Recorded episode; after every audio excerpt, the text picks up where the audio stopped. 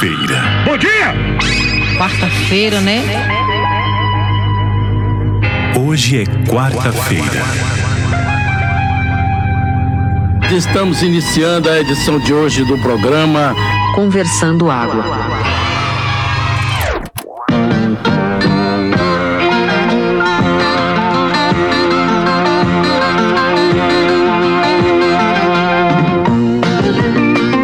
Conversando Água.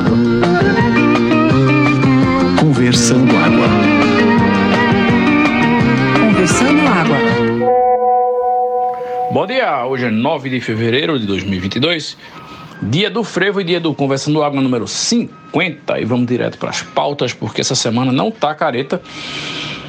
Ontem a gente teve essa grande polêmica aí do maior podcast do Brasil, Flow, defendendo abertamente a criação de um partido nazista e defendendo o direito de você ser anti-judeu.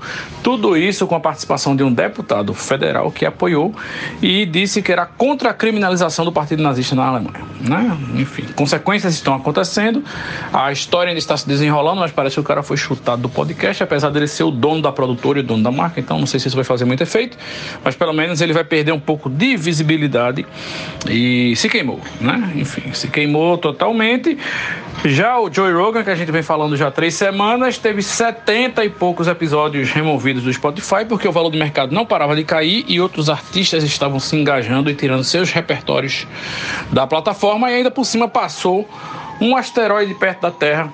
Que, enfim, ninguém notou, porque o asteroide não bateu em nós. Boa semana para todos. E aí, pessoal? Esse cidadão de ontem que falou estas merdas aí, ontem passou foi um meteoro na cabeça dele ontem, porque ontem o cara de manhã cedo falou esta merda que ele falou sobre construção de partido nazista, e no final do dia ele já não tinha mais programa, não tinha mais patrocínio, não tinha mais quem entrevistar, não tinha mais nada no ar. O cara tomou no cu de uma forma generalizada. Eu acho que a, as pessoas agiram de uma forma muito certa realmente na na exclusão realmente de uma pessoa que defende ideias desse tipo. Agora tá faltando a lei, né? Porque teve muita coisa que ele propagou ontem que é, é crime. Apologia nazismo, entre outras coisas. É crime. E aí agora tem que ver é, a, na vara judicial o que, que vai acontecer com esse cidadão. Porque ele merece realmente é uma vara no furico. Sobre o asteroide, Will, ele passou perto da Terra quanto? Porque esse perto da Terra às vezes é, é uma coisa tão distante. Tu sabe aí? Bora conversando água! Rapaz, eu, eu sou uma pessoa muito sortuda. Porque eu desconhecia quase que por completo esse podcast e esse rapaz aí. Já tinha ouvido falar assim por cima, né, outras merdas que ele tinha dito, mas nunca parei pra dar atenção. Aí ontem, em virtude da repercussão toda, parei pra ver, pra ouvir é, as merdas que ele, que, ele, que ele proferiu. Né? E depois a desculpa dele foi a gente farrapada demais. A pessoa pegar o álcool, essa droga família que é o álcool, pra dizer, não, eu estava bêbado. Primeiro, trabalhar bêbado, porque isso aí é o trabalho dele, né, porra? Já dá uma justa causa, mas parece que ele é o dono, aí não vai levar justa causa, né? O dono não pode chegar bêbado, beleza. Né? Ah, agora, botar a culpa no álcool, eu quando fico bêbado, fico abraçando, fico beijando os amigos, o cara vira porra do Hitler. Ah, se fuder, meu irmão. Então tem mais que pagar mesmo. E Cerejo tá certo aí, viu? Não tem que ficar só na, na saída da emissão dele do, do, desse, desse podcast, não. Tem que meter um processo em cima desse cidadão. E do deputado, que foi conivente também com a declaração, né? O, o Kim Cata Merda. Também tem, também tem que responder um processinho aí. Conselho de ética, quem sabe, perder esse mandato e se ligar aí pra ver se esses filhos da puta não, não retornam aí para nossos quadros legislativos. Bom dia, Conversando Água. Vamos lá, pessoal. Essa semana auspiciosa em que o Flow quase que tomou no Flow, né? Falta muito ainda, mas já deu uma baqueada. Mas o que eu fiquei impressionada mesmo foi com a autoestima dessa galera. Porque o deputado Kim, não sei das quantas, ele, é, ele se acha tanto que ele achou errado a Alemanha ter proibido o partido nazista depois da guerra. Veja, ele estava querendo dizer para a Alemanha o que ela tinha que fazer em relação ao nazismo. Se fosse em relação ao maracatu, né, ao coco de roda, eu ficava calada, embora ele não conheça nada de maracatu e coco de roda também. Mas ele estava querendo ensinar sobre a a Alemanha, sobre o nazismo. É muita autoestima, minha gente. E quem foi que educou essas crianças, hein? Que não são mais crianças, evidentemente. Moura, eu só acho que você está confundindo autoestima com burrice e ignorância. Porque nem autoestima, isso, né? Porque não é uma questão da autoestima. Ele não está falando dele. Ele está falando, ele está achando que ele está certo, não. Ele está achando que ele está certo porque ele é burro. Ele não tem capacidade de compreender o óbvio, né? Da, da Alemanha para mas bem. Então, e realmente, a gente tem. É como eu digo sempre, rapaz, nem meteoro a gente merece. Se o meteoro chega perto e faz, aí não, velho, te fode. E, Bruno, respondendo a tua pergunta, eu só considero o raspão se passar entre a órbita da Lua. Se passar abaixo da órbita da Lua, em relação à Terra, aí eu digo assim, pô, realmente, tal, não sei o que, não sei o que, não sei o que. Mas acima disso não foi não. Will, como é que é? Tá a notícia completa? Eu concordo, viu, Paulinho? Esse negócio de botar culpa na bebida, eu acho isso de uma infantilidade fora do comum. E concordo com você. O cara fica bebo, em vez de ficar um cara gente boa e pá, o cara virar nazista é foda. Eu, tinha uma, eu tive uma namorada na, na, na, adolescência que ela virava meio que monga, mulher macaco. Teve uma vez que ela tomou uma cachaça e ficou muito doida e começou a gritar jaula, jaula, jaula. E eu nunca entendi. Ela fez isso umas duas vezes. Aí eu acho que ela virava monga. Melhor do que nazista? Muito melhor. Mas olha, Fred, eu vou me preocupar, porque se passar fora da órbita da Lua, mas bater na Lua, pode ser que sobre para a Terra. Então, para mim, eu fico bastante preocupada. E veja, eu acho que a autoestima, porque a própria incapacidade de perceber as suas limitações, mas é você se achar muito, sabe? É você não, em nenhum momento você ponderar assim, nossa, será que eu tenho alguma coisa a dizer para a Alemanha sobre o nazismo, sabe? É você se achar achar, não interessa se é burrice, porque tem burrice que a pessoa se recolhe, e tem burrice com autoestima, que a pessoa vai lá e reverbera, entendeu? São muitos tipos de burrice, eu fico impressionada. E por falar em jovens que não são mais jovens, vocês viram Ciro? Que merda que Ciro fez foi dizer que o erro de Monarque foi porque é um erro típico da juventude. Minha gente, o cara tem 30 anos. 30, não é um, isso não é um erro típico da juventude. Saca? Com 30 anos, eu já estava fazendo tanta coisa. Meu pai já tinha três filhos, já tinha trabalhado pra caralho. Tipo assim, 30 anos. Desde quando 30 anos é erro de juventude? É feito Neymar, né? A gente está gerando uma geração, está criando uma geração de inimputáveis. Que as pessoas têm 30 anos e não podem ser responsabilizadas pelo que elas fazem, a não ser que elas tenham 12 e roubem um celular. E elas podem ir pra cadeia, não é isso? Esse conceito de juventude, inclusive, é ótimo, né, velho? Porque ele vale para qualquer merda, desde que valide seu argumento, né? Então você pode usar essa porra dos 18 aos 45, ou mais, sei lá, ou, ou menos, porque não importa. Ele vai validar sempre um argumento qualquer que você queira fazer. Já dizia Antônio Carlos Belks. Até parece que foi ontem a minha mocidade. Porra, de jovem, meu irmão. Tem uma raiva de jovem do cara, principalmente jovens aí depois dos 30 anos, ficam conversando merda Bicho, uma coisa que eu não consigo entender é que ideia de juventude é essa. Porque, porra, vou dizer, na minha geração, quando a gente era jovem, realmente se, se plantava essa ideia de juventude. Puta que pariu, eu sabia muito bem o que é nazista e a merda que ele fez. Eu entendia muito bem o que aconteceu no nazismo na Segunda Guerra Mundial. A gente sabia exatamente a catástrofe que isso foi pro mundo. Que porra de juventude é essa? Que acha que isso é normal ou que você tem o direito de odiar o outro, você tem a liberdade de odiar o outro. O que porra é essa de sociedade que esse povo está pensando que isso é juventude? Isso não é juventude, não, isso é tabaquice, sabe? E honestamente, infelizmente, isso tá, parece que o mundo tá cheio desse tipo de juventude agora. E utilizando isso como desculpa, sabe? Isso para mim é falta de cunhão para realmente assumir a merda que tá falando. Rapaz, você desculpa minha virulência nessa quarta-feira pela manhã, mas eu estou com a pálpebra tremendo.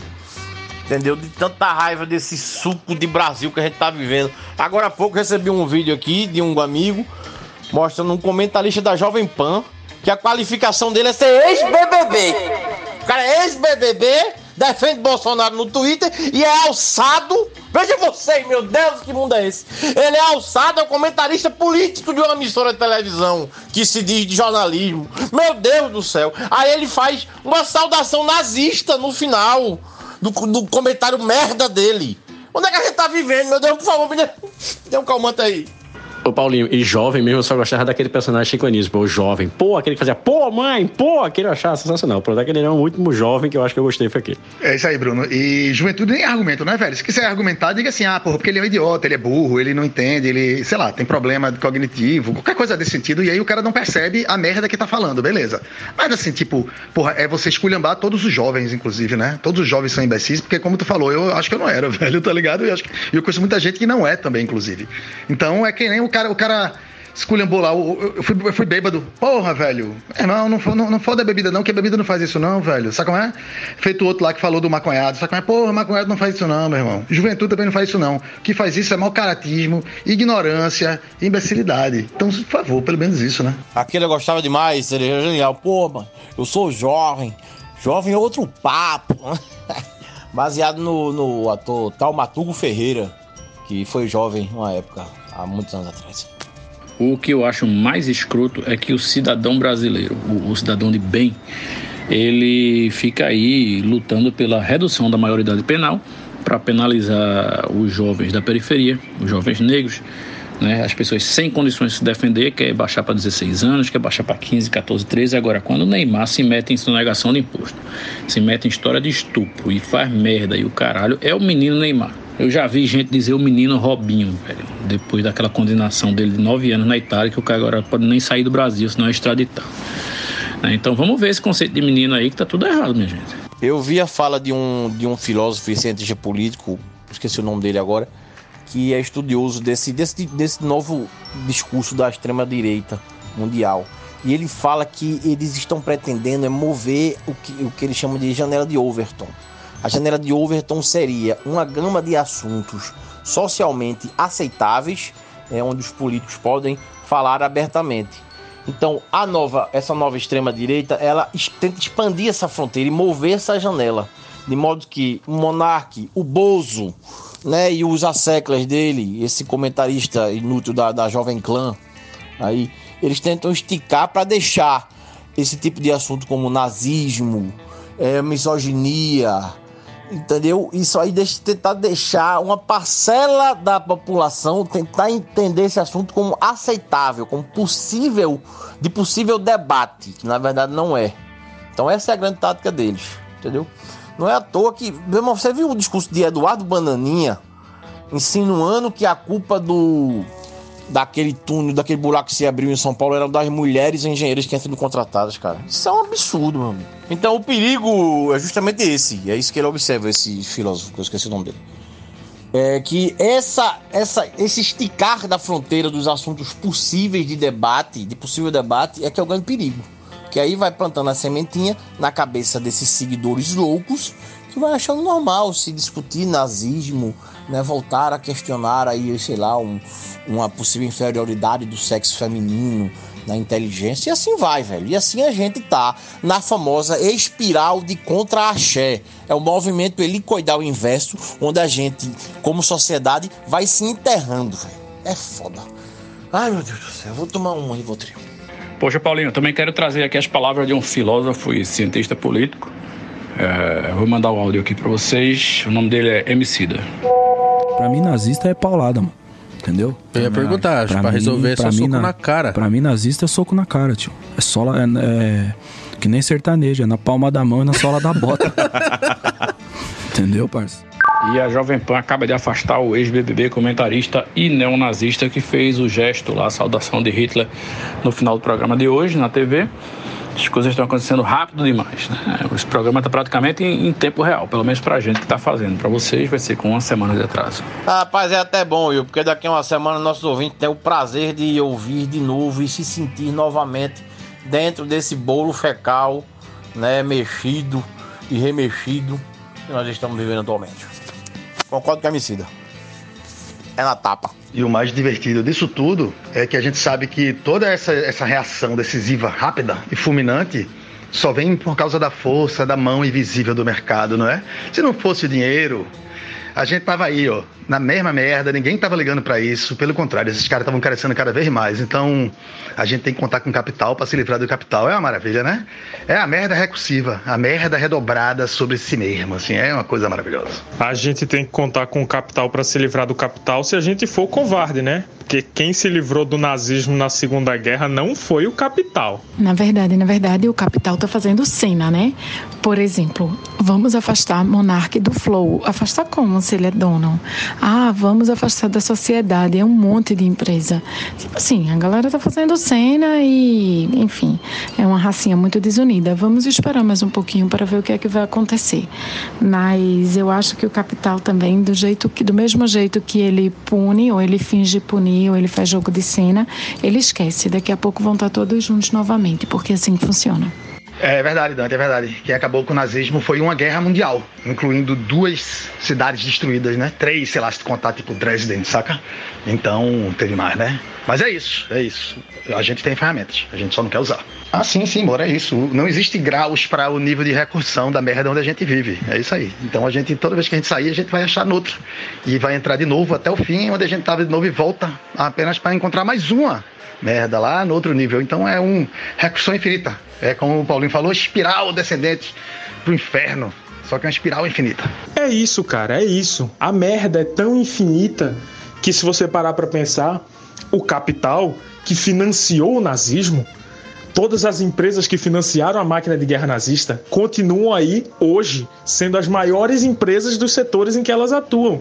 Então, assim, o nazismo acabou na Segunda Guerra, bem, a Alemanha nazista acabou, eles saíram do poder, mas enquanto houver capital, enquanto houver liberalismo, vai continuar havendo gente defendendo a sua liberdade de ser nazista, a sua liberdade de matar os outros, a sua liberdade de oprimir os outros.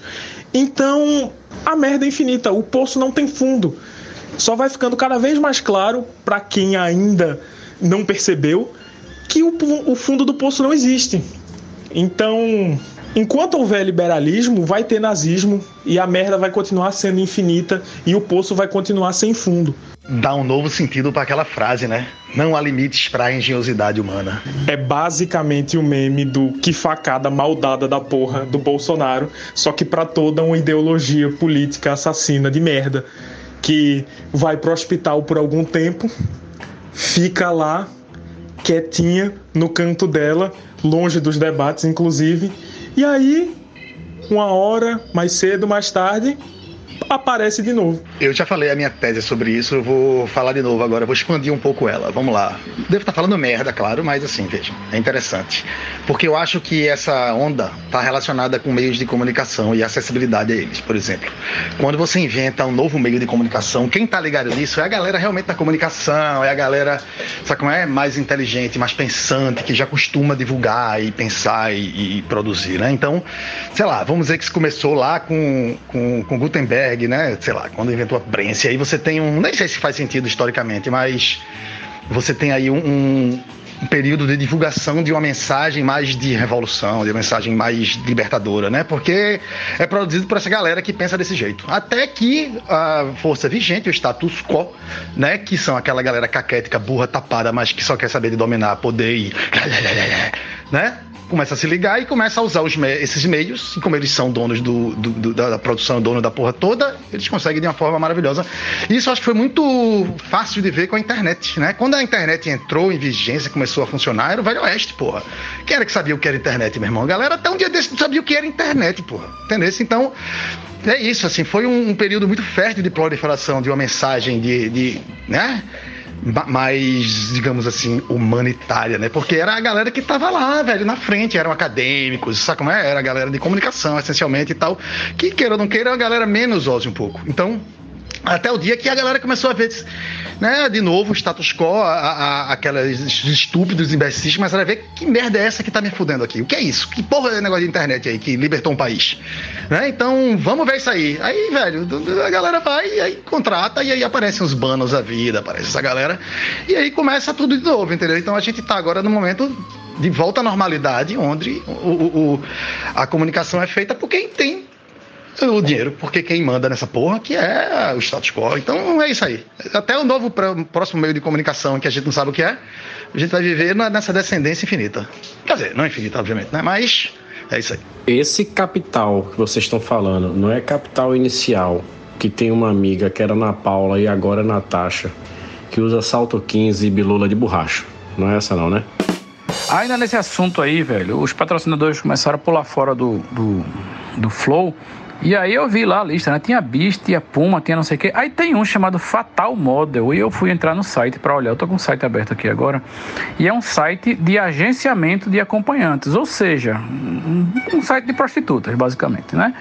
E aí, pô, é tipo uma rede social onde você, qualquer pessoa, pode se cadastrar e fazer uma paginazinha e colocar no ar seus serviços é, prostitucionais, não sei se existe a palavra. Na página inicial, o negócio é hardcore, porque na página inicial tem, enfim, tem uns caras, tem mulher grávida, tem, enfim, tem um aqui que me chamou a atenção, que é do Rio de Janeiro, que a foto é uma mulher de quatro com o cu arregaçado. E aí, a descrição sobre mim, ela faz chuva marrom, que eu acho que é cocô, chuva dourada, que eu acho que é xixi, menstruação, dupla penetração, anal com qualquer objeto, é, vídeo 25 reais, foto caseiras e outras coisas. Ela só faz online as coisas, não faz presencial. Mas tá aqui, tem um videozinho da pessoa, você clica aqui, ó, aperta o pitox, você se cadastra, paga pra pessoa, o site recebe uma comissão e é isso aí. Esse é um dos patrocinadores do, do Flow. Fatal Model deve ser do mesmo grupo de Fatal Surfer, porque o pico é foda. Mas, rapaz, fiquei curioso aí com essa questão de anal com qualquer objeto. A cara consegue enfiar um videocassete no furico? Perigoso, né, Paulinho? Anal com qualquer objeto é perigoso. Pô, o cara chega lá com uma, sei lá, velho, uma lâmpada dessa fosforescente, hein? É treta. Eu acho que ela deve ter uma listinha lá de, de, de opções. Pera aí, menina, é um sabre de luz, hein? Não sei se isso já foi um assunto tratado aqui, mas eu estava trabalhando, trabalhando aqui em casa, no escritório aqui, janelinha aberta, e entrou, eu moro no 18º andar, tá? E entrou uma baratinha voadora pela janela. Puta que pariu, bicho. Eu queria entender por que diabos tem uma versão desse bicho que voa.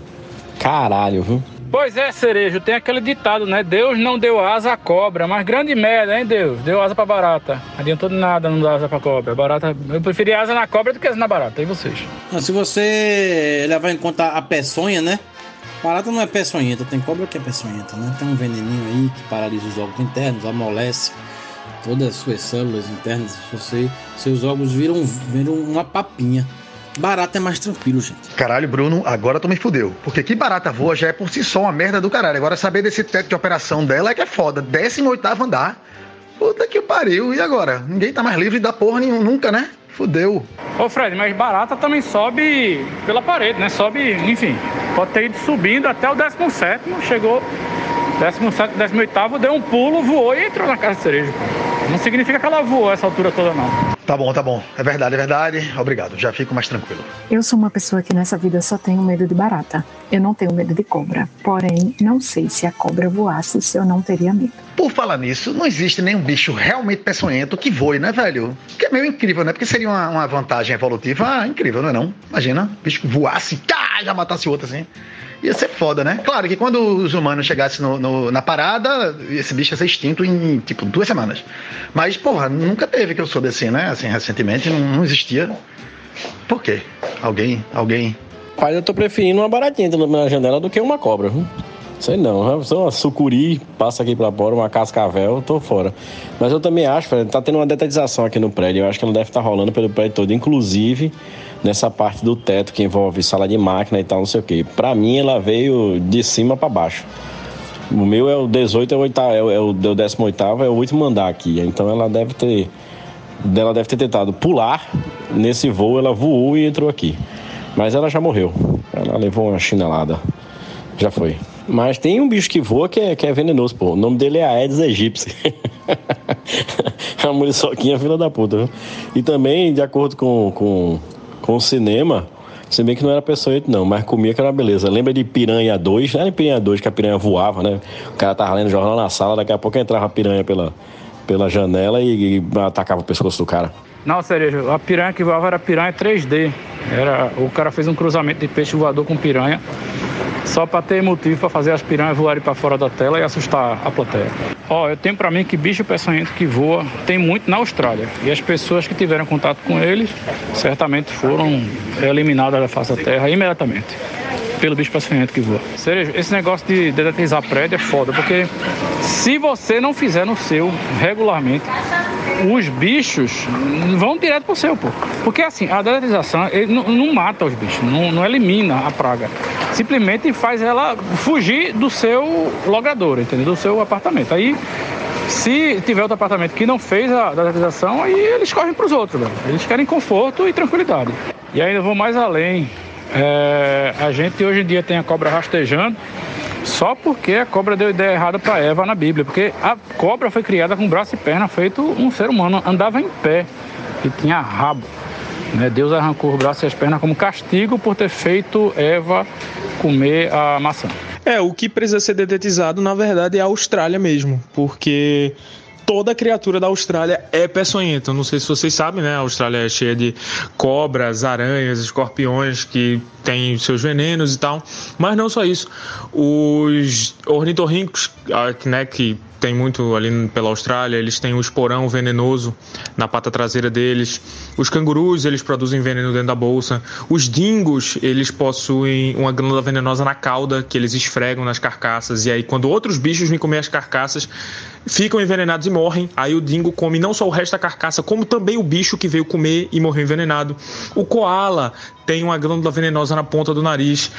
Os seres humanos australianos também são venenosos. Absolutamente tudo naquela porra daquela ilha do inferno é peçonhento. E a gente tinha que detetizar ela do planeta Terra mesmo. Alas, nenhum desses exemplos que tu deu voa, velho. Eu tô muito impressionado. Sigo impressionado com essa informação que eu acabei de descobrir. Foda.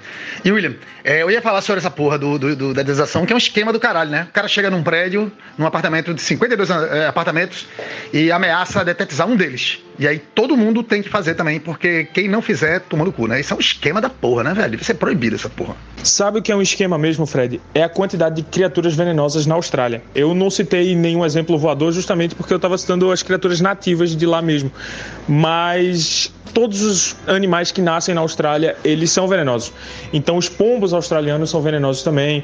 As borboletas australianas são venenosas, pardais, todo bicho que voa na Austrália é venenoso, morcego e tal. Eu só não falei porque nenhum desses bichos é nativo da Austrália. Eles só desenvolveram veneno depois, né, de estar na Austrália. Mas qualquer criatura australiana é venenosa sim. Então não se preocupe e também não vá para a Austrália. Eu tô ligado nessa parada, Bibi. A gente já fez a detetização antes de começar do prédio aqui. Aí eu espero que quem não detetizou, todos vão morar lá. Porque aqui em casa, pelo menos, o cara botou pra foder. Botou um caldinho aqui espalhado pelo Até as formiguinhas não entram mais aqui, não. É, pra se arrombar. E Dante, velho, o koala é venenoso, velho. A pontinha do nariz do koala, aquela coisa fofinha, maravilhosa. Ele é peçonhento. Pô, fudeu. É, no caso, não. Tudo que eu falei era mentira mesmo. Mas não tá longe da verdade. Sério, tem várias coisas fofinhas na natureza que são justamente perigosíssimas, assim, coisas que parecem florezinhas e bonitinho, uma cozinha legal, que é justamente para atrair a presa e depois Krau. E a Austrália, né, que do nosso ponto de vista eurocêntrico, idiota, começou como uma colônia penal, né, velho? Então, assim, usando essa, essa narrativa idiota, caralho, a Austrália tá de parabéns. Colônia penal é o, o, o perfume que o detento usa? Olha, tem um mamífero alado que pode não ter peçonha, né? No significado etimológico de peçonha em si, mas que transmite outras doenças foda, inclusive é o vírus da raiva, né? E outros vírus aí que estão dizendo que a culpa é dele também que é o pobrezinho do museu. Caralho, pombo também é muito prejudicial à saúde. Pombos são ratos voadores, né? Já diz o ditado. O pombo é cheio de doenças, se o pombo cagar, sai de junto, amigo. Então voa é, e é peçonhento de alguma forma, né? Ele não vai lhe dar uma picada e lhe matar na hora, mas ele pode causar grandes prejuízos à saúde do ser humano. Não, pô, colônia penal é um perfume extraído de um pássaro que tem apenas. E pombo pode ser venenoso, mas não peçonhento, porque peçonhento é quem aplica. O pombo não aplica. A não ser que ele venha, entre na sua boca e cague dentro dela. Aí é foda. Inclusive, quando eu era mais moço lá no, no Bongi, tinha um pombo preto que só voava à noite chamado pombo morcego. E ele transmitia um combo de doenças, você pegava todas de uma vez, que chamava Neocrocodegoshide. Inclusive, eu queria citar um tweet que eu vi aqui, que curiosamente liga perfeitamente os dois assuntos que a gente estava tendo agora no podcast. Esse mais recente, de criaturas portadoras de doenças, e o mais anterior, de um certo grupo de criaturas doentes. O tweet é mais ou menos assim: tem mais uma coisa comum entre nazistas e baratas. Se elas estão aparecendo à luz do dia, é porque o esgoto já tá lotado. Pegando gancho nesse assunto aí de doença, me diz um negócio. Vocês foram do tempo em que quando uma criança é, adquiria uma doença infecto-contagiosa, tipo uma catapora, o, o, os pais se juntavam e, e, e colocavam todas as crianças para brincarem juntas, para todo mundo pegar de uma vez a, a doença e já passar por isso. Vocês lembram? Eu, eu, tenho uma vaga lembrança desse tipo de coisa. Acho que eu nunca passei por esse método, mas isso era uma prática. Era. Eu tô ficando louco? Rapaz, eu tô ligado que isso era uma prática comum. E naquela época não tinha tanta preocupação com essa coisa que tem hoje, né? De, de, quarentena, né? Como é de isolamento e tal. Então, por exemplo, lá em casa era eu e meu irmão e colado, assim, porta com porta, era meus dois primos também da mesma idade, todo mundo, assim, uma diferença cada um. E aí, velho, quando um pegava, todo mundo pegava de uma vez só, tá ligado? Assim, sempre teve essa mecânica, mas não era, acho que de propósito, não. Era simplesmente por falta de, dessa percepção de vamos isolar para matar a bicha na sede, né? Então, acho que ele nem era tanto nem tão pouco. Eu acho que essa é a minha impressão, na verdade. Rapaz, eu acho que esse negócio de quarentena é pós-Covid, né? Porque antes da Covid não tinha isso, não. O trabalhar gripado, morrendo, espirrando e lá na mesinha de trabalho compartilhando perdigoto para tudo que é lado. Mas eu me lembro disso claramente. Eu me lembro que várias vezes tinha doença que era melhor você pegar quando criança do que pegar adulto. Catapora, por exemplo. Aí fazer assim: eita, teu primo tá com catapora, vai lá na casa dele para ver se tu pega também. Enfim, vivi essa, essa época claramente. Não sei se era só uma coisa de afogar jangazeira, mas me lembro claramente. Agora tinha outras doenças que não. Por exemplo, coqueluche, não, não era para pegar. Então, se você tivesse alguém com coqueluche na família, não, não visita fulano não, que ele tá com coqueluche. E coqueluche era ruim porque matava criança. Mas catapora, por exemplo, dizia-se que matava adulto, mas não matava criança. Então era melhor pegar na infância. Mas hoje já existe vacina para catapora. Vejam só que invenção tecnológica fenomenal. Nessa história da catapora também rolou lá em Limoeiro. Na minha infância, me lembro demais. O pessoal fala, ó, oh, teu primo tá com catapora, vai lá pegar. E aí a gente criou até aquela frase, né? Aquela célebre frase que fala assim, família foi de catapora. Você tem na infância e leva as marcas para o resto da sua vida. Mas assim, o restante da doença não. Papeira, por exemplo, a turma tinha um medo da porra de papeira quando era pequeno, porque pegava a papeira, que inchava aqui, as bochechas aqui, as glândulas aqui embaixo da orelha, e se descesse pros ovos, velho, Aí era show e benção. Eu, eu sou da geração que minha, me, na, na, minha apresentação no exército, naquela questão do alistamento e tal, não sei o quê, eu sou da geração que soprava o punho pra, pra ver se o ovo inchava, né? Não era papeira, não? O cara soprava pra ver se o ovo inchava ou era outra doença? Agora fiquei na dúvida. Mas eu sou dessa geração que ainda soprou o punho pra ver se o ovo dava dilatada. Sobre pombos, tinha uma, uma piadinha da adolescência que eu achava uma bosta, mas eu ri que só. que era, se tu fosse um pombo tu agasalhava uma pomba. No caso de catapora, é realmente isso, né? Que vocês falaram aí. É diferente, porque era uma doença que, tipo, não era perigoso para criança, mas podia ser muito perigoso ou grave em adultos. E na época não existia vacina. Né? Hoje em dia, ninguém mais praticamente pega catapora. E se pegar, eu acredito que a orientação dos médicos ainda é juntar as crianças, porque aí já aumenta ainda mais a imunidade, porque a vacina também não é 100%, mesmo assim a pessoa ainda pode pegar futuramente. E era bom você estar imune à catapora, porque tem outras doenças também, assim, decorrentes, que também você cria imunidade, salvo engano. Tipo como é aquela herpes zoster, eu acho que também a imunidade vem do mesmo vírus da catapora. Me corrigem aí se eu estiver enganada. Mas você não ia juntar os pirraias se fosse, por exemplo, sarampo, se fosse qualquer luxe, aí feito Diana falou, né? Porque realmente eram doenças perigosas para crianças também. Então, é, essa, essa onda aí só rolava realmente que eu me lembre com catapora. E no caso de gripe, realmente ninguém tava nem aí, né? Ninguém, se alguém dissesse pro patrão, ah, não vou não trabalhar porque tô gripado, meu irmão, o patrão já ia olhar de cara feia para ele, né? Já ia aí querer meter uma justa causa. Acho que agora as coisas vão mudar, porque de fato era errado, né? Se você tá doente, gripado, transmitindo os vírus, não era para era para as pessoas se isolarem, mas ninguém fazia isso, né? Não sei como é que será agora nesta no, nesse novo normal. Se as pessoas com gripe vão evitar ou vão ficar trabalhando em home office, como é hoje em dia no online. No caso de papeira, né, que, que o nome é cachumba, tinha também essa preocupação aí de, de deixar o pirraia infértil. Não sei nem se no caso de menina tinha esse perigo ou tem esse perigo. Eu tive papeira na infância, fiquei uma semana sem ir para aula. Inicialmente fiquei feliz, até que a minha mãe chegou cheia de tarefa da escola, cheia de livro da escola, e eu li um livro, o livro mais chato de toda a minha vida, que se chama Fernão Capelo Gaivota. Nunca vamos esquecer dessa semana com papeira. Muito bonito tudo isso aí que vocês falaram, mas agora é hora de recado do ouvinte. Muito esquisito o recado. Escutem aí. Recadinho do ouvinte.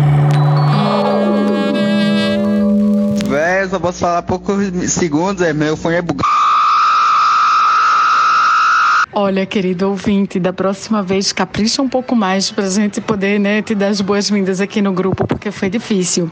E Larissa, sim, Fernão Capelo Gaivota é daquele mesmo autor de Longe é um Lugar que Não Existe, que também é outro livro insuportável, o conjunto de livros chatos da Gota Serena. Caralho, velho. Por que, que eu tenho a impressão que esse ouvinte acabou de dar um pilu de alguma coisa na minha cabeça aqui, hein? Ele deu um grito aí, esse ouvinte, ou foi algum efeito sonoro assim? Ah!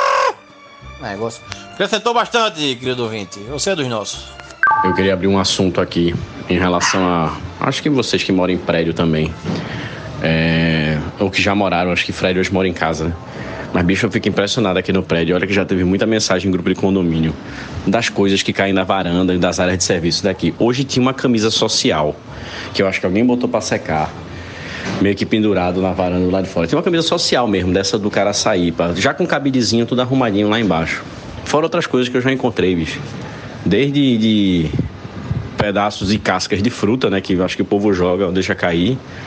Ou utensílios como escova de dente, entre outras coisas, que vai parar tudo lá embaixo, velho. Impressionante isso. A turma descarta muita coisa aí pela varanda, no prédio de vocês. Aí dando uma olhada no grupo aqui que estavam falando sobre a camisa social e as coisas que já caíram, entre vaso e coisa parecida. Tinha um que estava reclamando que ao andar de cima botou a carne para descongelar na janelinha da, da cozinha e o sangue da carne tava escorrendo e entrou na, no andar de baixo. Diga aí, velho, você acordar, tá um sanguezinho de carne pingando na sua janelinha. Cereja, eu me recordo que quando eu vim morar aqui no edifício, que é um edifício cheio de histórias para contar e cheio de moradores inusitados e ousados e mal educados, caía muita casca de, de banana, melancia, essas coisas. Caía não, jogavam, né? Mas já jogaram também fralda descartável de criança, né? obviamente que usada. É... Mas o que mais caía lá embaixo, eu não sei se cai mais, era pedaços do próprio edifício. Né? É, é, o edifício se desfazendo e os pedaços caindo lá embaixo. Inclusive já chegou a cair perto do meu carro assim um, um bloco tamanho de um, um tijolo, assim, que era de, de, concreto, né? Que o edifício é todo de, de placa de concreto armado.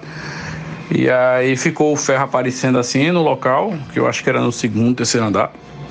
E o pedaço caiu junto assim do meu carro, mesmo junto da placa do carro, assim, espatifou, sabe? Podia ter feito um estrago muito grande. Mas é esse tipo de coisa aí que, que aparece por aqui. Agora, eu queria começar o dia parabenizando aí Paulinho Gordo, porque eu, eu soube que tem uma moça de Limoeiro que entrou no Big Brother e o nome dela é Larissa. É, vi a foto, não entendi direito, porque ela vai para um negócio chamado Casa de Vidro. Eu não sabia que tinha uma casa de vidro no, no Big Brother. Casa de vidro para mim é outra coisa. Mas é isso aí, Limoeiro representando Limoeiro no, no Big Brother. Pô, Larissa de Limoeiro, Big Brother agora é quase conversando água.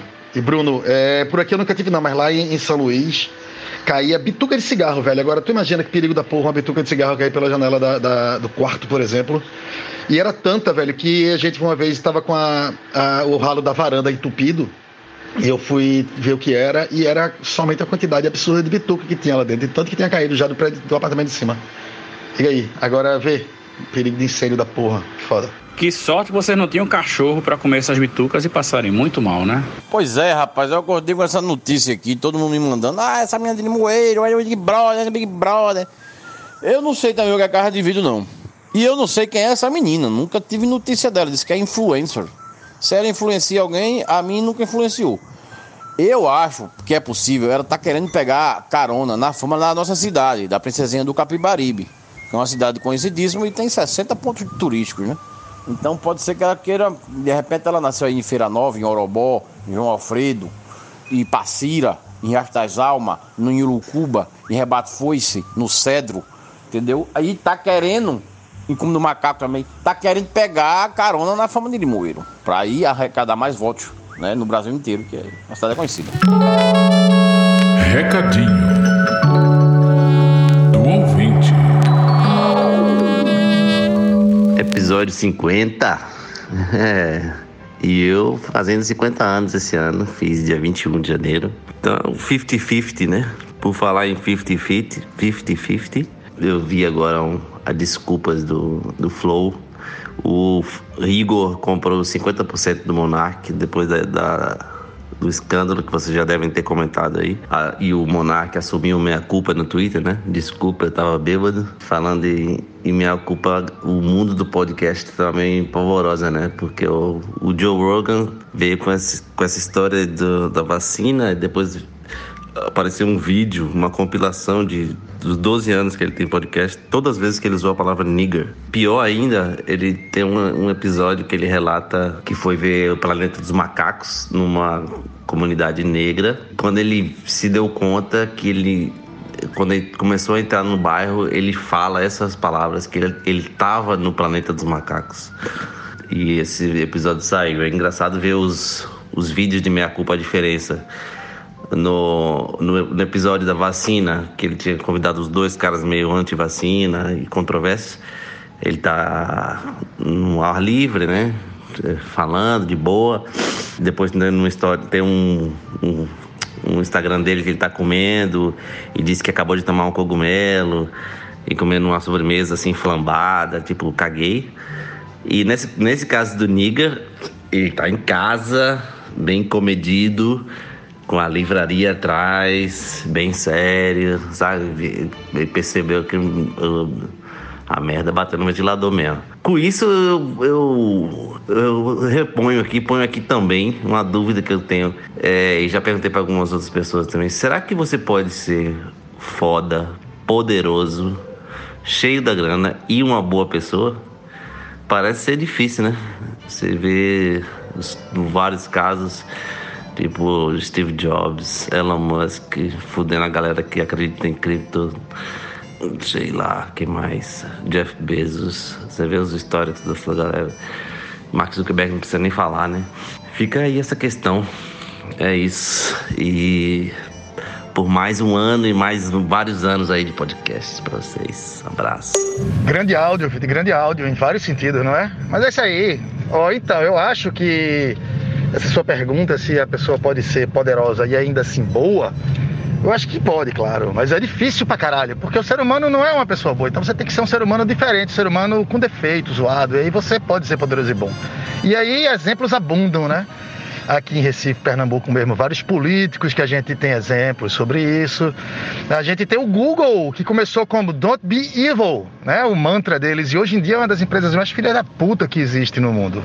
Então, é, não, não, não dá para o ser humano ser poderoso e bom, a não ser que ele tenha nascido com um defeito. E aí existem alguns, infelizmente, graças a Deus, ainda bem. Nossa, questão filosófica a essa hora da manhã no nosso podcast. Difícil de responder, viu, querido ouvinte? Mas eu não sou uma pessoa maniqueísta. Eu acho sim que existem pessoas ricas e poderosas, milionárias e boas. É, a questão é que talvez ela não consiga transformar, talvez o, o que ela faça em benefício da sociedade, em benefício do próximo, sejam coisas assim, às vezes tão estapafúrdias que não se concretizam como um, um benefício né, da sociedade realmente. Às vezes as pessoas que têm muito dinheiro se iludem fazendo coisas que acham que vão, que, coisas que ela pensa que são capazes de melhorar a vida do próximo e que não é possível, não é capaz, enfim. Mas eu, eu não sou maniqueísta de jeito nenhum. E o que é ser uma pessoa boa, né? Porque tem gente que tem, sei lá, bilhões de dólares guardados e se considera uma pessoa boa porque deu uma cadeira de rodas para uma pessoa, sabe? É, é, eu conheci rapidamente uma pessoa que realmente tem muito dinheiro e que fazia era o que ah dava moto, comprava uma moto baratinha e dava para os funcionários, para eles conseguirem sair da cidade para o lugar onde era a casa de praia, assim, não sei o quê. E se achava a pessoa mais altruísta do, do universo, assim, falava nesse tom, sabe? Eu não tenho muita experiência com pessoas ricas, ricas de fato mesmo, né? Meu convívio é com essa classe média que se acha mais perto de ser rica e tá tão mais perto de ser classe, classe baixa. Né? E tá tão longe de se encontrar como classe. Mas bem, eu acho que o dinheiro, como diria Miló, quando ele vem em excesso assim, ele compra, ele compra o cachorro e o abanar do rabo, né? Ele compra até o amor verdadeiro.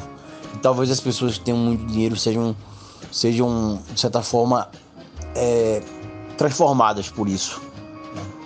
E aí, na essência, elas ficam corrompidas, achando que realmente o capital é, é o centro de tudo. E aí ela não tem mais o dinheiro, o dinheiro que tem ela. É por aí. Falei muito e não disse nada, mas concordo com o Moura. Pode, pode haver, né? Embora seja talvez um, um rinoceronte branco andando pelas savanas do, do, do capitalismo, mas pode haver gente muito rico e de bom coração. Por que não, né? É, eu acredito, eu ainda estou acreditando nos seres humanos, sabe? Eu acho que há uma capacidade de, de evolução e que pode melhorar. Acredito tanto nos seres humanos que por causa disso eu tenho um cachorro. É, tem a Abigail Disney, por exemplo, que a gente já falou dela aqui, que é sobrinha neta do Walt Disney, filha de Roy Disney e, enfim, herdou realmente um- uma grande fortuna, assim como todos os netos, quando fizeram 21 anos e se dedicou a aplicar e fazer esse dinheiro crescer só para distribuir. Quer dizer, só para distribuir não, né? Porque ela vive bem. Mas ela é uma mulher que anda de metrô, ela não tem motorista, né? não tem empregados em casa e ela vai distribuindo gradativamente a fortuna dela para pessoas que realmente e organizações que, que ajudam pessoas necessitadas. E ela falou que só não dá o dinheiro todo de uma vez, porque senão o, imposto vai comer uma grande parte. Ela tem que sair regulando assim o fluxo que, que essa grana sai, sabe? Mas é isso. Tem ela, tem. Tava pensando em outra pessoa também aqui que distribuía de. Ah, sim, a mulher, a ex-mulher de, de Jeff Bezos separou-se dele e disse: beleza, metade do que é seu agora é meu. Pode me dando logo aí pra gente se separar e eu vou virar a mulher mais rica do mundo. E virou a mulher mais rica do mundo. E aí ela se dedica também a distribuir uma parte substancial dessa grana aí. Porque ela não tem o que fazer com esse, esse dinheiro. Ela disse que por várias gerações de filhos, netos e bisnetos, eles poderiam viver super bem e, e não tem um, assim, não precisa nem trabalhar. Então ela pega essa grana e, e distribui. Isso me lembrou de uma entrevista daquele senhor lá que está em todos os filmes argentinos, chama Ricardo Darim, o nome dele. E aí ele recebeu diversas propostas de Hollywood para fazer filme lá e ele nunca aceitou. E um dia perguntaram nessa entrevista por que que ele não aceitava essas propostas. Ele falou que o nível de estresse ia ser incompatível com a vida que ele leva e que ele gosta, que ele ia hum, perder o contato frequente com a família, com os filhos, que é um negócio também que faz parte da vida dele. Ele não quer abrir mão. É, enfim, ia ser uma mudança radical na vida dele que seria justificada puramente por dinheiro e ele disse que não precisava. O que ele falou foi que para ele e para e ele educa os filhos dele também nesse caminho que o necessário para a pessoa viver é somente poder tomar banho quente e ter três refeições por dia. O que faz dele, inclusive, na opinião dele, é já uma pessoa muito privilegiada em relação ao resto da humanidade, que não tem possibilidade de banho quente nem muito menos de, de três refeições por dia. Mas é isso aí. Nessa linha aí, a mulher de Jeff Bezos, ela já doou mais do que ele doou a vida inteira dele, né? Ela nesse períodozinho, acho que um ano que ela está separada, já doou mais, né? Tem Bill Gates, né, e Melinda que tem são filantropistas conhecidos e, e- ele tinha uma história que ele dizia que ele, sei lá, tipo, vou deixar, sei lá, tipo, 10 milhões para cada filho meu e foda-se, tá ligado? Eles que se virem. O resto eu vou doar quando eu morrer. Não sei se vai rolar essa parada. E tem um jogador de futebol de algum país africano que eu vergonhosamente não lembro qual é. Que o cara fez, é um cara desse super rico, né? Super estrela assim. E ele fez, pra que porra eu quero carro e avião? Foda-se carro e avião. E ele começou a fazer hospital, fazer escola.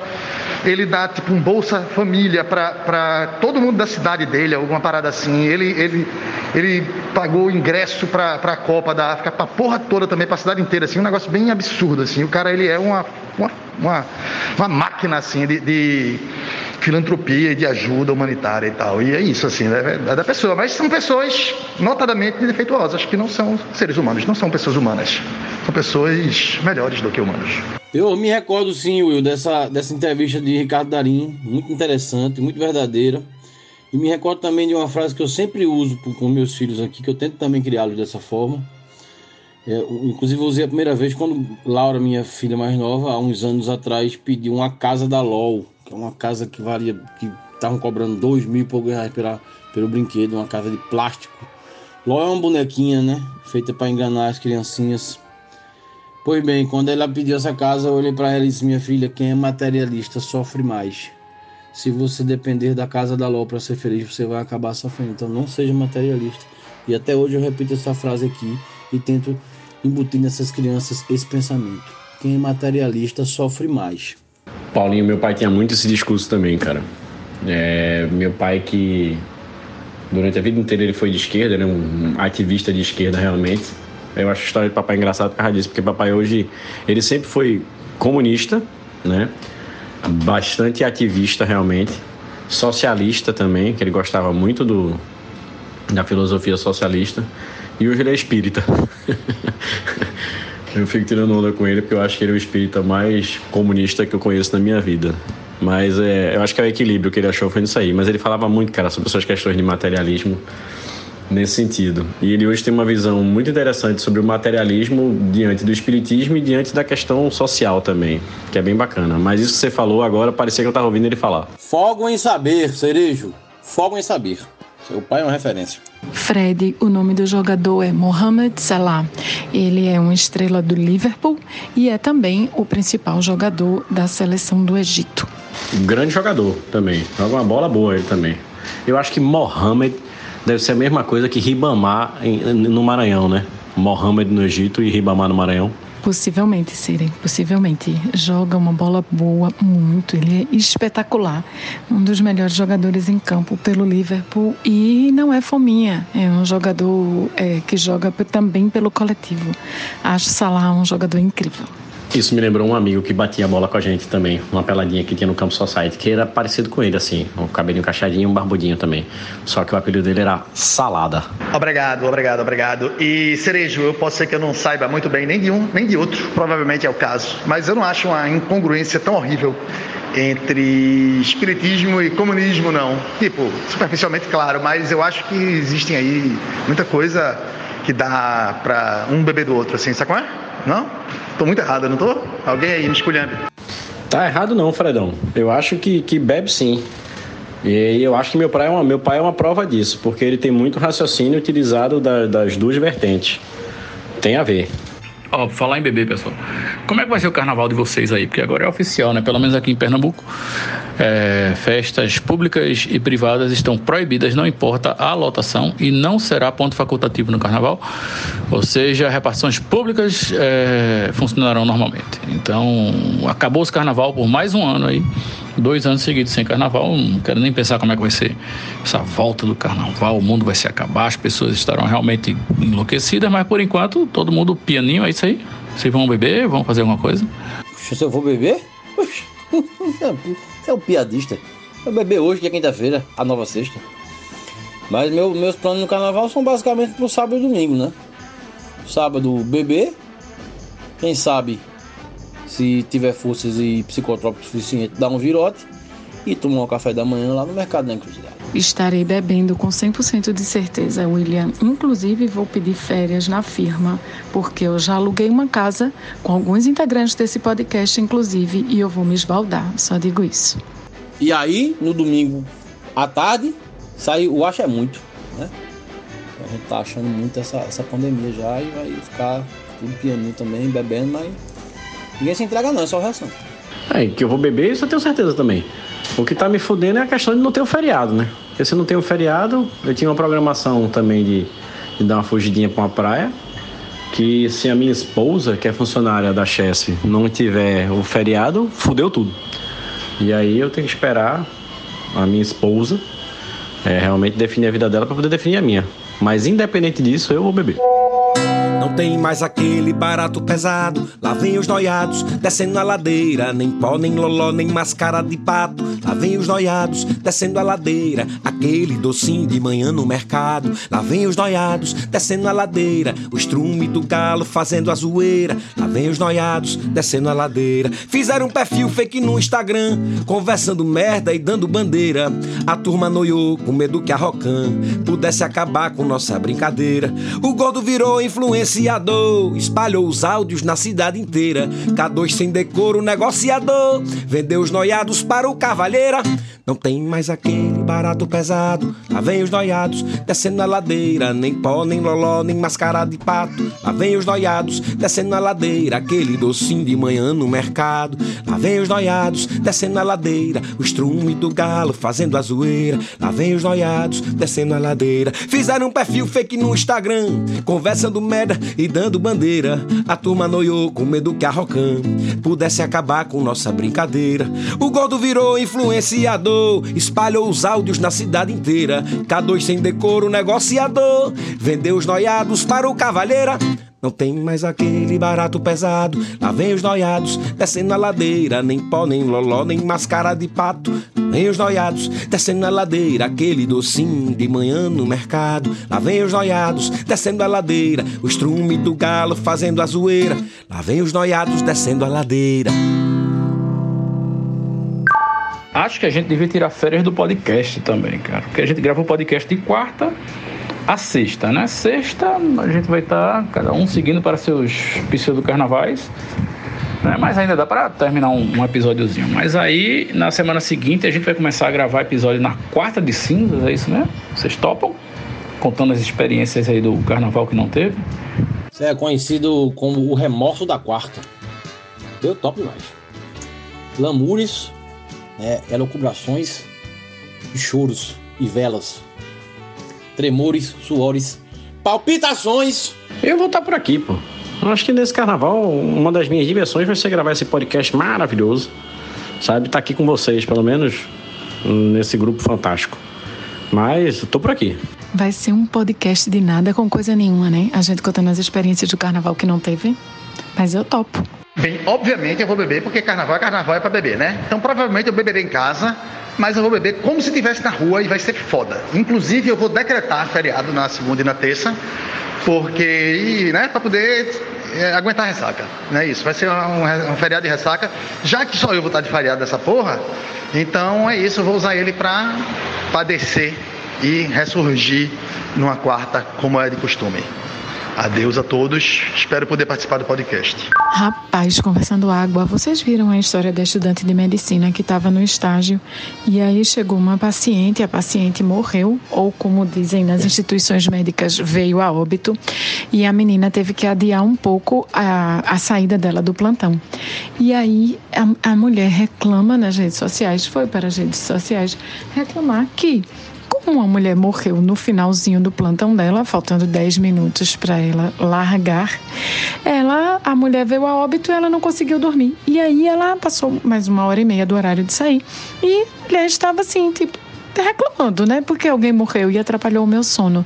Minha gente, a classe médica, dos estudantes aos profissionais, está num processo de deteriorização horrível.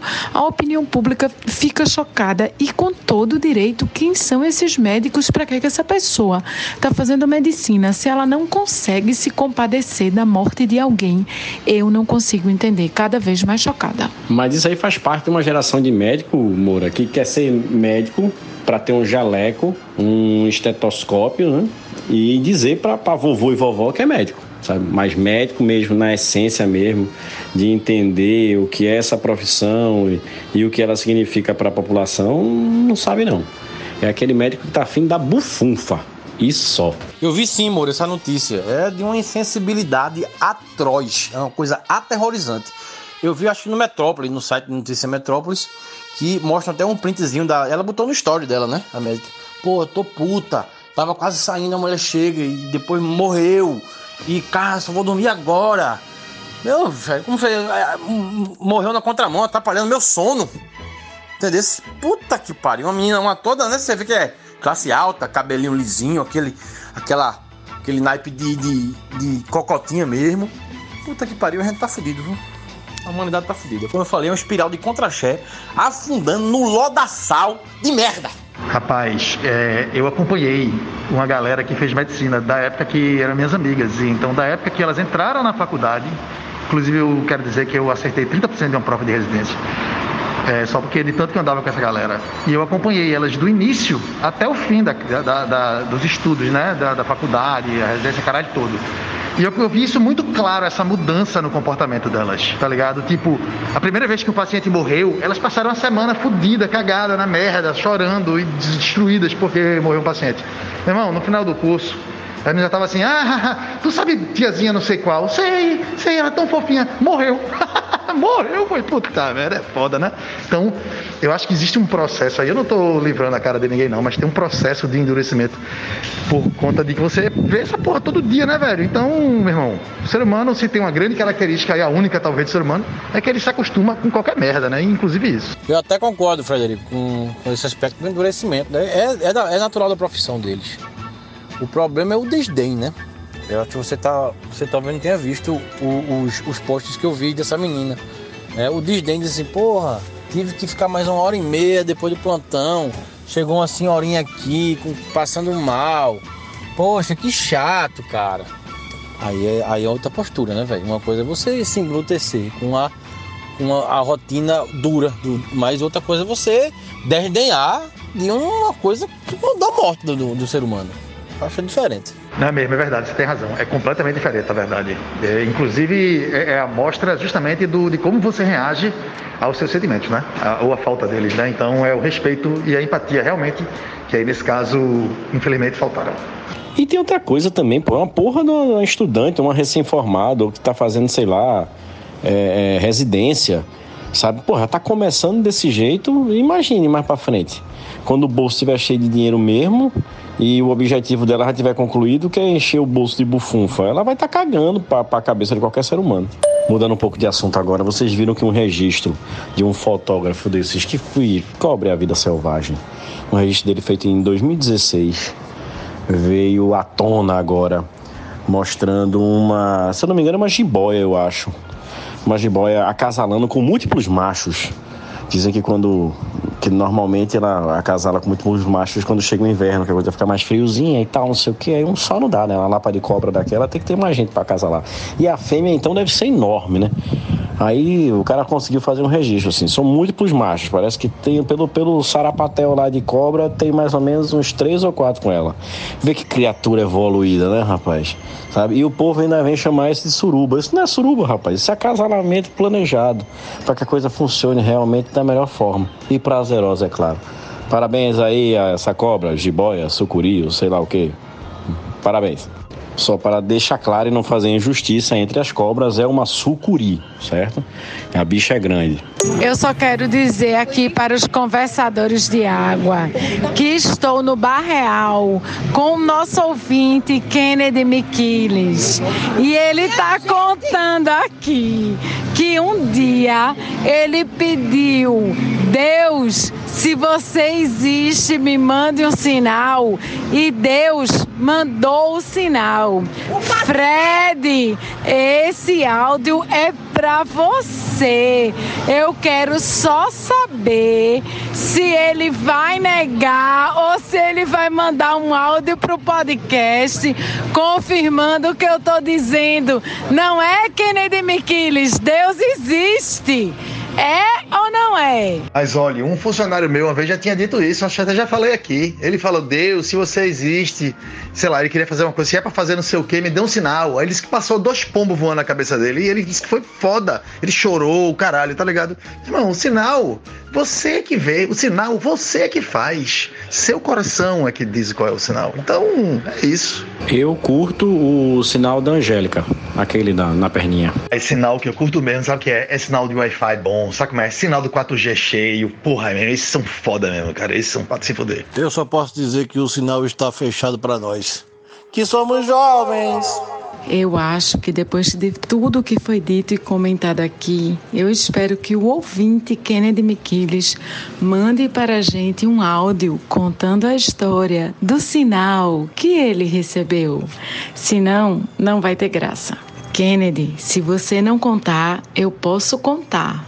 E aí talvez a minha versão não seja exatamente a sua. Salve galera, tudo em paz? Estou aqui exercendo meu direito de resposta, já que eu tive meu nome citado. Né? Agora, eu sou do tempo daquela lei de que o que acontece em mesa de bar fica em mesa de bar. Né? mas esse fanatismo religioso aí e acabam envolvendo as pessoas. Fred, eu também sou assim, não sou o maior católico do mundo não. Acho que eu tenho um pezinho no espiritismo, a, a doutrina que me acolhe mais. É, sobre o episódio mencionado aí por Diana Moura, é, eu estava voltando de uma farra, sei lá, às três da manhã, por aí, estudante, né, liso, a gente leva o dinheiro da cerveja e um passe, né, que hoje é vale, para voltar para casa. E aí, beleza, bebi o dinheiro da cerveja, estava na Rua do Príncipe, três horas da manhã, já tinha passado ali da Católica, é, e estava chegando já na Gervásio Pires, ali na esquina com a antiga Telp. E aí fui dar aquela olhada na carteira para ver se estava tudo certinho para voltar para casa, porque também só era um passe que andava lá. E quando eu olhei lá, não tinha nada, zerado. Aí foi quando eu fiz o meu pedido. Eu fiz, Deus, se você existe, por favor, me mande alguém com um passe aqui, agora, nesse minuto. E eu não andei 50 metros, encontrei um amigo. Perguntei se ele tinha um passe para me emprestar, ele tinha, me deu. E foi isso. Eu voltei para casa caladinho, assim, eu digo, é, cuidado com o que você pede, que você pode ser atendido. Um pedidozinho simples, um milagrezinho pequeno, mas que para mim naquele dia valeu muito. É isso. E Diana, quero só deixar um recadinho para você, um recadinho do ouvinte. Vou ter muito cuidado com o que eu converso com você em mesa de bar daqui para frente. Beijo aí para todo mundo, valeu. Epa, não diga isso não, Kennedy Miquiles. Você participou da gravação, você viu quando eu estava gravando, todo mundo naquela mesa é testemunha. Kennedy, eu era dessa época da mesa de bar também. Só que agora as redes sociais são extensão da mesa do bar. E podcast, então, ferrou, velho. Então é a nova era, bem-vindo. E aí você tem que ter cuidado redobrado com Diana, porque Diana Moura, a bem dizer, é uma beata.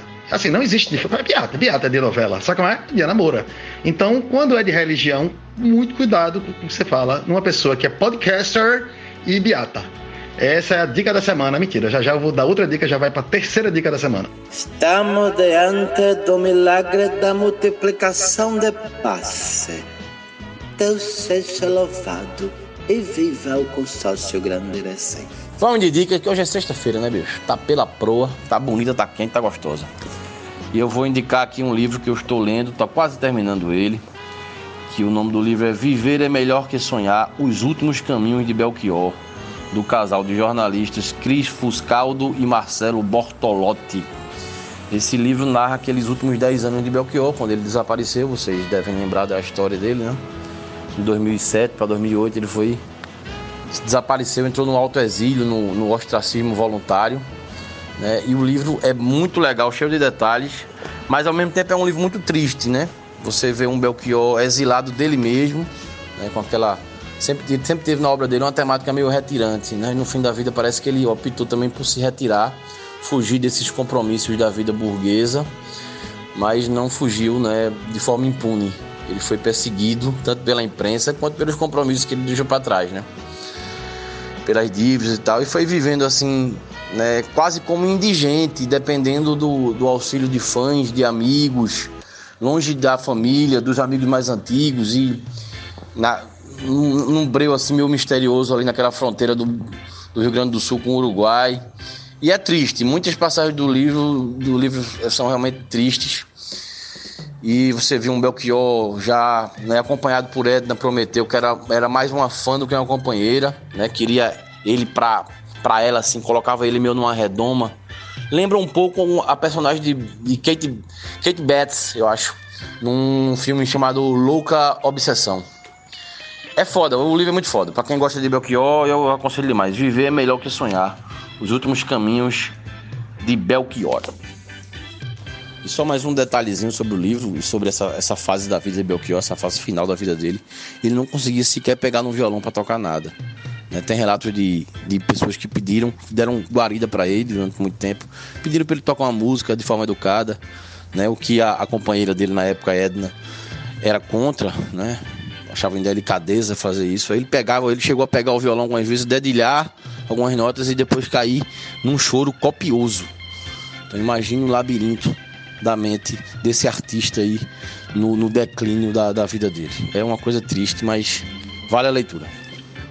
E eu acabo de perceber que eu errei aí o nome da atriz que eu fiz a referência, a comparação, né, a analogia com essa companheira de Belchior no fim da vida dele, Edna Prometeu. Falei Beth Cates, na verdade é Kate Beth. No filme Louco Obsessão, velho. Não sei se você lembra desse filme que ela pega um, um, um escritor que é do qual ela era fã, sofre um acidente e mantém o cara prisioneiro. Pronto, era mais ou menos assim, assim, mal comparando essa relação que essa, essa fã companheira de Belchior teve com ele. Caralho, essa história de Belchior é foda, porque eu meio que faço um, um, paralelo com essa moda, né? Moda é foda, mas com essa crise que tá havendo hoje em dia de essa questão do burnout, né, velho? A galera finalmente percebendo que foi escravizada a vida toda, e aí quando você tira a venda dos olhos e você percebe que você foi escravizado, a merda bate toda e vem com caralho, né? E aí rola essa porra que tá rolando hoje, que é a coisa do burnout e tal. Então imagina o burnout que esse filho da puta não teve pra não conseguir dedelhar uma música dele, né, velho? Então, caralho, é foda. E Louco Obsessão, que por si só é uma indicação massa, viu, também? Então, quem quiser, é baseado no livro de Stephen King, né, inclusive, Misery, que é muito foda o filme também. E minha dica agora, valendo, a dica da semana, é um canal do YouTube chamado Cuscas Art. Cuscas Art se escreve K-U-R-Z-G-E-S-A-G-T. Então é isso, Cuscas Art. E segundo eles mesmo falam no vídeo de apresentação deles, Humanos são primatas com smartphones que vivem numa pedra úmida correndo ao redor de uma esfera em chamas. O universo é cheio de complexidade, mas normalmente você não nota, porque o ser humano toma muito tempo. Ser humano toma muito tempo. Então a gente tenta explicar o universo e nossa existência um vídeo por vez. E eles fazem isso com animação e um narrador é, inglês. com sotaque Angus, meu Cecília, assim, sabe? Claro que ele não é tão inglês quanto Cecília, porque ninguém é. Mas é maravilhoso. Então dá uma sacada lá, corre lá no Curtis Ark, que eles explicam, como eles mesmos dizem, o universo e nossa existência. Eles têm uma pegada bem científica, bem interessante, foda mesmo. Assim. Os caras fizeram uma vez o make-off, eles demoram meses para fazer um único vídeo e é maravilhoso. Corre lá. Beijo para vocês. Rapaz, é, esse detalhe do, do sinal e do milagre de Kennedy aí, na multiplicação dos passes, isso só aconteceria realmente naquela época. Imagina se fosse o cartão do VEM, hein? Como é que ia multiplicar isso? Como é que o santo, ou sei lá quem seja, ia entrar no sistema do VEM para liberar esse passezinho aí para ele? Né? Como é que o parceiro ia liberar, já que o destino poderia ser diferente? Milagres só acontecem realmente é, nos momentos certos para as pessoas certas, viu? Você é um abençoado, Kennedy. Eu vivo o milagre. A minha história com talão de passear é muito menos glamourosa, muito menos boêmia que a de Kennedy McKillis, porém muito assustadora. Eu, eu, era, eu sou a filha mais velha, então eu era responsável por comprar todos os talões de passear lá de casa. E talão de passear era ouro, né? Tipo, você não podia perder um talão de passear. E aí eu comprava o meu, ia para MTU, só vendia na MTU, que ficava na Conda Boa Vista, uma fila triste. Aí eu saía, ia lá, comprava e na porta da MTU, na, na, na Avenida Conda Boa Vista, ficava um monte de trombadinha para assaltar os seus talões de passear. E aí eu tinha que ter todo o cuidado. Aí eu dividia os talões em, em bloquinhos de 20, 20 passes, para não correr o risco né, de, de se levarem, só levavam 20, não levavam os 60, porque cada aluno tinha direito a 60. Aí eu picotava, aí botava um dentro de um sapato, outro dentro do outro sapato, um dentro de um porta-dola que eu usava, que eu botava dentro da calça jeans, um na mochila, um no estojo, um não sei aonde. Eu saía, aí chegava em casa, ia lá recuperar todos os talões e contar para ver se tinha 60 mesmo, se alguém tinha roubado alguma coisa no ônibus, enfim. Era, eram tempos bastante emocionantes. Moura era uma aventura mesmo. Eu me lembro que juntavam um pessoal, assim, para ir junto para não ir sozinho, exatamente por causa dos trombada e, e o perigo de perder. E eu comprava uma cartela de passeio, porque eu, eu tinha uma namorada que morava longe, morava quase barra de jangada. Aí passe C era ouro ao quadrado, né? Pô, já me lembro que eu já cheguei a almoçar com um passe C naquela época. Porque dava para comprar de sonho de valsa de longe com passe C, não era brincadeira não. Mas era aventura mesmo essa compra de passe, né? Aí tinha que ir um para um lado, um para o outro, despistava, se encontrava lá na frente para poder o trombada não pegar. Era foda. Meu irmão, eu acho que se meu passe fosse ser e eu perdesse algum, né? E era o meu, do meu irmão, da minha irmã, eu acho que era capaz de eu apanhar quando eu chegasse em casa. E, e você voltar para casa andando porque você pegou o seu passear, que era de você voltar para casa e comprou lanche não sei aonde, na barraquinha de não sei quem. Comprou um pastel, comprou uma coxinha com um passe. Ia lá, dava o passe e depois volta para casa como? A pé, menino, fiz muito isso. Era bom que você já ia queimando a coxinha que você tinha comido. Mas passe e milagre mesmo, tenho uma história também para contar, que é do irmão de uma amiga nossa, que todo mundo conhece aqui. E o irmão dela tava voltando para casa a pé, liso pra caralho também. Eu lembrei por causa dessa história. E aí o cara foi assaltar ele, né? E o cara chegou, pegou ele na esquina aí, botou a faquinha no bucho, velho, passa aí tudo. Ele não deu nada, velho. Aí passa aí, meu, deixa de onda. O cara teu nada, meu irmão. Aí ele mostrou assim a carteira, tinha nada, os bolsos, porra nenhuma, fudido. Ele, ô, velho, tu não tem nada mesmo não. E tu vai pra casa como? Disse, não, eu tô indo a pé aqui, meu irmão, luxo pra caralho. Aí o ladrão fez, não, meu irmão, tome aí um passe, velho, vá de ônibus, meu irmão, vá na boa aí. Um braço, velho. Isso é um ladrão com consciência social. Tá de parabéns. É, e Moura, nessas minhas idas pra, pra quase Barra de Jangada, por causa dessa namorada, era muito amor. É, eu me lembro que tinha as combizinhas, né? Quando chegava ali na, na, em Boa Viagem, Domingos Ferreira e tal. Aí tinha as combizinhas que eu ainda ia traseirando lá atrás no motor. Com o passe C, eu me lembro que eu dava um C e ainda recebia 3A. Porque ia traseirando ainda também. Aí eu ainda chegava, me lembro que ainda chegava a vender os dois A, ficava só com um, para necessidade, no caso, de voltar de boa viagem. É, de Candeias até Boa Viagem, eu usava um A para depois usar um C. E os outros dois eu almoçava, lanchava, era uma história dessa também. Passeio era foda, velho. É, era, o cara tinha um mundo em suas mãos com talão de passeio. Tem até uma música de um amigo meu, cancioneiro popular aqui da cidade do Recife, Vitor Camarote, que fala assim, ó. Se eu tivesse a lua, eu a daria pra você. Pra você, mas como não tenho nada, te ofereço um passe C. Paulinho, eu me lembrei também que uma banda que foi muito famosa é, entre nós, amigos, é, acho que meados de 90, 2000, que era o Boco Moco. Quem tocou nela foi Zé Guilherme, acho que Léo D também fez participação. Não sei se o Will chegou a tocar em alguns momentos, em algum momento com o Boco Moco. Mas ela tinha uma música chamada Talão de Passe, que o desenrolar da história se passava exatamente porque o cara descobria que estava sendo traído, né? A mulher dele que ele tinha tirado da roça e tal, não sei o quê. E ele descobre que era um. Quem botava a nele era um cobrador de ônibus, né? E o trecho da música que faz é: Meu filho, coitado, ontem me perguntou, Papai, quem era aquele cobrador? Aí, a minha esposa que eu tirei da roça está me colocando uma gaiada grossa. Sinceramente, eu não sei o que vou fazer. Eu só não posso me arrepender. Aí vem: se ele garantir um talão de passe C, tudo bem. Eu me arranjo, pode escrever. Adorei, uma poesia maravilhosa. Lembra um pouco o Nelson Rodrigues, com questão da Gaia e tal, né? A Dama da Lotação. Então tem essa referência li- literata aí, com o grande Nelson Rodrigues. Tem a questão da Gaia e do Passe C. Então tem todos os elementos para um- uma boa música. Eu tava sem dica, mas aí eu tava escutando umas coisinhas e me apareceu aqui nosso querido Tim Maia. Você sabe que eu gosto muito de Tim Maia. E no meu randômico aqui tocou o disco Tim Maia, Tim Maia de 1976, que é um bom exemplo dele de, de funk mesmo. É, funk, soul, esse disco é muito bom. né? Tem clássicos como Dança Enquanto é Tempo, tem o clássico também Batata Frita, o Ladão de Bicicleta. Esse disco é muito bom. Se você tiver afim no final de semana de ouvir um funk, escute Timaya, 1976 é o ano. O nome do disco é Timaya, Timaya. E agora é minha vez de dar minha dica. Minha dica é uma dica dentro da dica, que tem um final surpreendente. E é o seguinte: minha dica é não beba refrigerante. Refrigerante só faz mal, açúcar pra cacete. Não tem motivo para o ser humano tomar um negócio daquele refrigerante. Inclusive, cientificamente é provado que se você tiver entre uma lata de refrigerante e uma lata de cerveja, é muito melhor para o seu organismo tomar a lata de cerveja. Né? Sinto muito acho que não bebem, mas a verdade é essa. Então, não beber refrigerante. Mas se você quiser beber refrigerante, não beba refrigerante dirigindo. Porque pode desviar sua atenção você pode soltar um arroto na hora errada e colocar em risco aí a sua vida e a vida dos transeuntes. Porém, se você tomar refrigerante dirigindo, não deixa a lata vazia dentro do carro, não, porque atrai bichos. E aí eu vou contar uma historinha agora para vocês que vocês nunca mais terão vontade de beber refrigerante.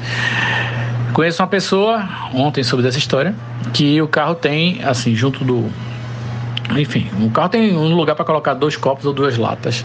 E ali sempre tem uma latinha vazia, né, com um canudinho dentro, né, que a pessoa tomou e deixou ali, e a pessoa passa na Select e pega uma latinha geladinha nova, coloca no outro espacinho, abre, pega o canudinho de uma e coloca em outra e começa a beber. Pois bem, essa pessoa essa semana fez esse ritual.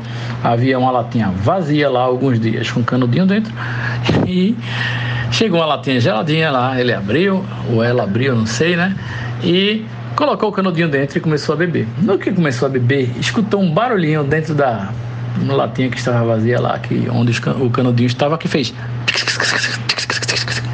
E aí vocês já sabem o desfecho da história, né? Porque ele viu somente a anteninha saindo, pô, falei ele de novo, já é um cara, saindo do buraquinho da lata, só foi o tempo de abrir o carro e jogar a lata para fora e havia uma barata dentro, né? Tudo bem, teve o susto da barata, mas depois foi que caiu a ficha que a barata estava dentro da lata, compartilhando o mesmo espaço com o canudo, que agora estava dentro da nova lata. Ele já tinha tomado umas boas goladas de uma Coca-Cola geladinha nesse calor do Recife. É isso aí. Não tome refrigerante, que é só perda de tempo.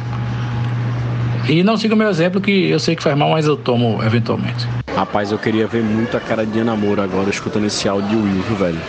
Queria muito ver esse lance aí da, do refrigerante das baratinhas. Não vai ver, porque eu parei na metade, que eu não sou burra. Quando eu escutei uma latinha no carro, não sei o que lá, um canudinho com refrigerante dentro, já pulei para o próximo áudio, Bruno Cerejo, que eu não sou burra. Então, como sempre, eu vou complementar a dica de Will e dizer para não colocar também latinha cheia dentro do carro. Porque quando eu almoçava todo dia na rua e eu saía do trabalho, uma vez eu comprei uma latinha de Coca-Cola, fui levar para o trabalho, esqueci dentro do carro. Ela ficou ali uma, duas semanas. E ela ficou assim onde estava o freio de mão. Não foi nem nesse lugar da latinha. Ficou ali do lado do freio de mão, entre um banco e outro. E aí um funcionário meu que almoçava sempre comigo, uma vez percebeu isso, que eu tinha esquecido ela lá. E ele disse, porra, Fred. Apesar de estar no negócio do freio de mão, né? Mas ok. Essa lata tá aqui há uma semana, porra. Tira essa lata daqui, joga fora essa merda. Eu digo, não, porra, tá cheia. É, tem que, é pra beber. Um dia tem que pegar e beber. E aí esse cara foi pegar essa lata, velho. E aí quando ele tocou na lata, a lata simplesmente explodiu dentro do carro. Mas foi uma explosão que deixava qualquer tonelada de mentos com vergonha. Foi um negócio absurdo. Então eu não sei se o, o o sol deixou uma pressão inacreditável dentro da lata e amoleceu a lata e afinou, o gás afinou, não, não, sei, não sei o que aconteceu, mas assim, foi tocar na lata e ela explodir e foi um festival de alegria para todos nós. Então é isso, não deixem latas no sol, dentro do carro, esquentando e esfriando, porque é isso que vai acontecer com você também. É, e agora no finzinho do programa, acaba de chegar um recadinho do ouvinte, mais um recado intrigante. Por favor, tratem bem o ouvinte, tá bom? Vamos lá, recadinho do ouvinte. Recadinho do ouvinte. Ei, bota desocupado aí. Se tu tiver desocupado, tu manda foto do cu aí pra eu bater uma punhetinha. Isso aí, querido ouvinte. A ejaculação pode ser precoce, mas o amor é eterno. Safadinho, viu? Recadinho do ouvinte, safadinho. Amor, vou esperar para ter o seu prazer. Seu corpo é mais quente que o sol. Eu vivo a sonhar, pensando em você. Delírios de jogar futebol. Só love, só love, só love, só love, só love, só love, só love, só love. Até a próxima semana.